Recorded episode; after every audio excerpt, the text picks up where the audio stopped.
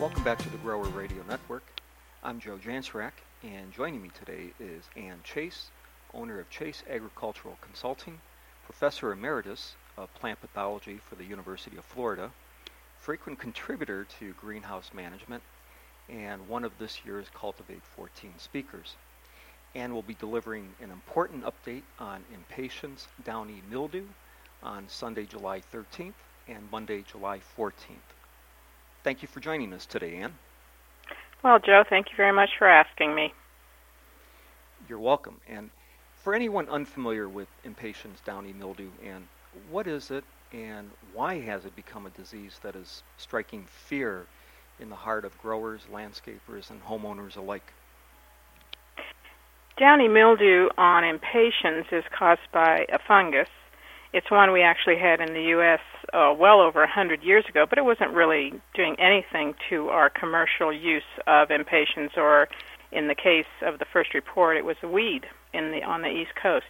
But since that time, around 2004, it popped up, causing some serious problems with growers. And then about, I'd say, three to four years ago, all of a sudden it got into the landscapes. And the real problem with this thing is not that you can't control it with fungicides, it is that it kills the impatiens. So landscapers and homeowners are very, very badly affected by this disease, and therefore the growers that produce the crops are seeing a uh, really not a reliable market anymore. So, is the severity of the disease uh, uniform throughout the United States, or does it vary according to region as well as any other factors?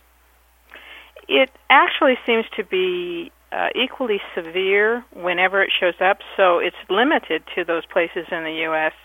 where impatiens is grown as a landscape plant, but it pops up every year initially along the coast.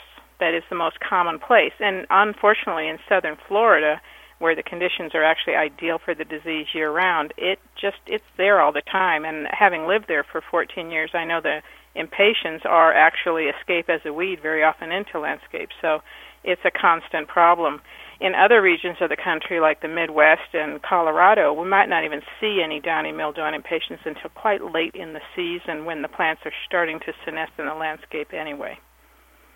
So, what steps can be taken to manage the, the disease?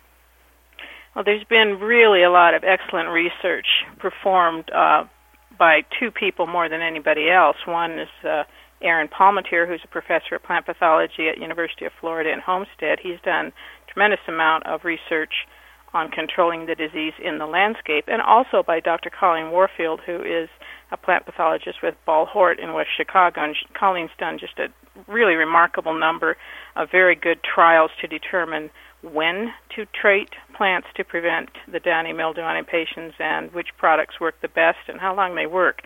So the steps that can be taken, what it turns out from these two people and the others who've worked on it, you have to take steps to prevent it. This is not one of those diseases that you could recommend scouting and then treating.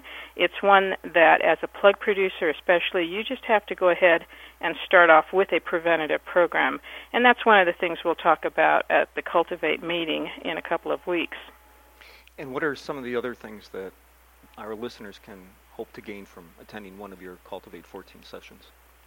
Well, we're going to go over all of the history of it, why it's a problem, why you have to uh, go ahead and do preventative treatments, what you can expect. You know, there there are different actual programs that are for the plug production of the plants versus the finishing of the crop, and then there's also different steps to take as a landscaper. So they're unique and they're dependent. Uh, at this point, we've got so much good research on it that they're dependent on that. So we're not making any guesses on how to control this disease anymore. Well, Ann, this uh, this is a very important topic, and, and it sounds like our listeners will gain uh, very important information from your session. I thank you for taking the time to share some of that information with us today on what is a, a critical topic for growers everywhere. Thank you. Thank you very much, Joe. It's good talking to you today. If you want to know more about impatiens downy mildew, I encourage you to plan on attending one of Ann's Cultivate 14 sessions in Columbus. Again, that's Sunday, July 13th and Monday, July 14th. This has been Joe Jansrak for the Grower Radio Network, wishing you a good rest of the day and happy growing.